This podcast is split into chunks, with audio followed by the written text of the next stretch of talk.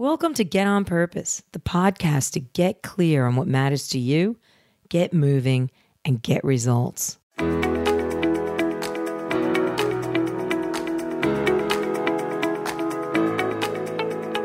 Welcome to episode one. So, the best way to start anything, I think, is with full disclosure. I think it's important you know up front that I am far from perfect. I am not unwired from my past, and I am not always on purpose. I am not an enlightened being. I pick my nails. It's my telltale sign that I'm not perfect. I'm a girl from Jersey and I have flaws. But what I do know is this when my life was the best, it always had purpose in it. I always had a strong sense of what I needed to do, how I needed to get it done, and most importantly, why it mattered. My why and my how were very clear in those decisions, those decisions that made my life better than it could have been had they not been made. So, this podcast shares just that in storytelling, in some hard data, through some life experience, in a way where I can pose questions, yours and mine, and answer them from a place that's real, as if you and I were having a cup of tea together, speaking as mates, as we like to say in Australia. And what I'd like for this podcast is to share with you where purpose can be found and how it often lies in the simplest of things, in the little things we do that are on purpose for those we are serving that make the most difference, that make the biggest impact. So you don't have to be perfect. I'm not perfect. And we don't have to have purpose nailed. So sometimes, you know, I've worked in lots of things that wasn't my ultimate purpose. But through it all, I could find purpose in the work I was doing, the work I am doing. And it always seemed to be there through someone I was serving. It would flow through the serving of the customer or the serving of the customer at home or in my life. It was the people I was with that I was working hard to achieve things for, but also in simple tasks at work where something was given to me that I was accountable for. And in Project Land, as we would always describe, I was able to deliver it on time, on budget, and fit for purpose. You know, I've recently been in an event held by an organization called Uplift, and it was called an Uplift Talk. Prince EA was speaking, and he is a, an amazing artist and speaker, and he's got the gift of delivery and pause. And he said something that just struck a chord with me. He said, What gets us in the door isn't necessarily what's waiting for us. And I loved it. And I loved it because it's so true. What gets us in the door? Sometimes, you know, as we walk through doors, and we think we know what's going to be on the other side, but it turns out different. But as long as we're walking through the door with the right decisions and the right intentions, usually what's waiting for us is going to be good. And I think it's something to consider.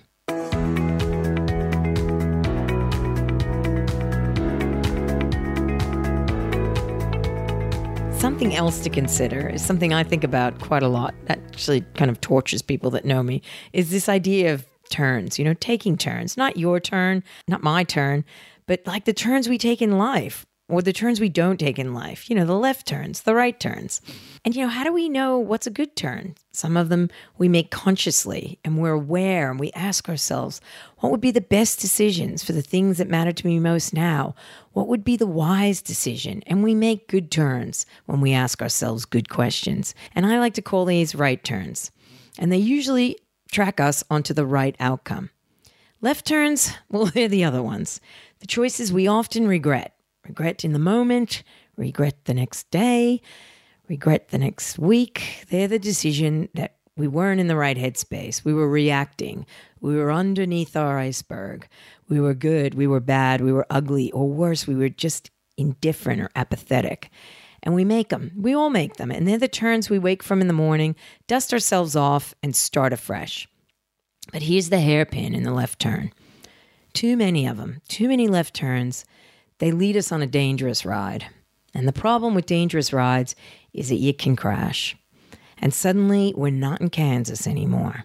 And it's hard to click our heels three times and make everything all right. Some things you can recover quickly, Sometimes it's a long road to recovery, and sometimes there's just no way back. You've crashed, and there's no road home. And I speak this deep from my heart with sadness in my voice because a member of my family has had this happen and it has affected her and all of us. And there's just no way back. And it's a new life that is a life that is certainly not one anyone would elect for. So, cheering up, get on purpose comes from my introspection and reflection on those moments in my life. And the common denominator of my right turns, they were always infused with purpose. And there were people around me, people that put their hand down to me and said, Come on up, you're going left. There were people around me that dusted me off when I was down. People around me that said, It's all right, we're going to start all over tomorrow. And it was clear what the purpose was of the next day. And I held myself accountable. And I made my next decision on purpose. And I made my next decision true to my values, true to the things I stood for. And to those around me, and ultimately the people I served, it was them who benefited the most. So I'd like to share a couple stories in my life. Kind of my first major right turn was when I was about 16. And I looked at my prospects and decided I needed to study something that was going to build me a career where I could look after my mom when she got older because I knew I would always need to be there for her and take care of her. And so I decided to look into engineering, but I was not in the top 10%. And my counselor was like, You're not going to get into engineering because you haven't taken calculus. So I approached Mr. Button, tall, redheaded Mr. Button, and he ran the calculus class and asked if I could join the class. And he reminded me that I wasn't really smart enough, but that he was willing to give me a go if I was willing to give it a go. And he said it would be difficult. And I said, I know. But what Mr. Button did is he opened a door for me. He let me in. And it wasn't easy, and it was intimidating. And I'd like to formally thank David Zucker for being there and supporting me, and Donna Vignola and Therese DeFalco because that was a hard class and we all sat through it. It made all the difference because it got me through to the engineering school and that started my career on the right foot. So about 4 years later, I take, you know, the end of my engineering degree. I'm all excited. Everybody's getting jobs. They're called fresh outs in the states. I'm living in Connecticut and I'm getting a few offers, but they're in businesses that create weapons of war. And I had a stand, and I still do that. I just didn't want to do that. So I didn't take the roles. And I went home to New Jersey in my 25 year old Volvo. The petrol tank didn't show. So I never knew when I had any gas. And I had no money. And I had a lot of debt, which every student graduating from uni in America knows what I'm talking about. But I made the right decision because that kickstarted a career that I couldn't have predicted. And it was all because I took a stand. And I'm grateful that I had people around me that supported me through those two key decisions that helped steer me right, not just at 16, not just at 21, but all my life. It was important to have those people that grabbed hold of the wheel when I was starting to go left and made me take that turn. So, in the spirit of the name of the podcast, we're going to kick into our first Get on Purpose action or GOPA. I'm pretty excited about that. GOPA. So, the get on purpose action today is to reflect on the best right hand turn you've taken in your life and consider the inputs that made it such a good turn. Who was in it? What direction were you heading in? What was, was the purpose of your trip clear? Was your tank full? And have a think about that and jot them down and then think about how they could apply to other things. Take a note on that, and we'll be unpacking that as we go forward.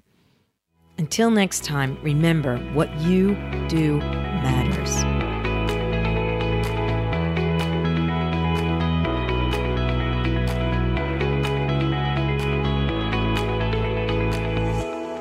Thanks for listening. And if you'd like to subscribe, we're on iTunes as Get On Purpose. And if you want to leave a comment or review on iTunes, we love it. Always keen to hear from you. If you want to get in touch, I'm on Twitter at Karen T. James.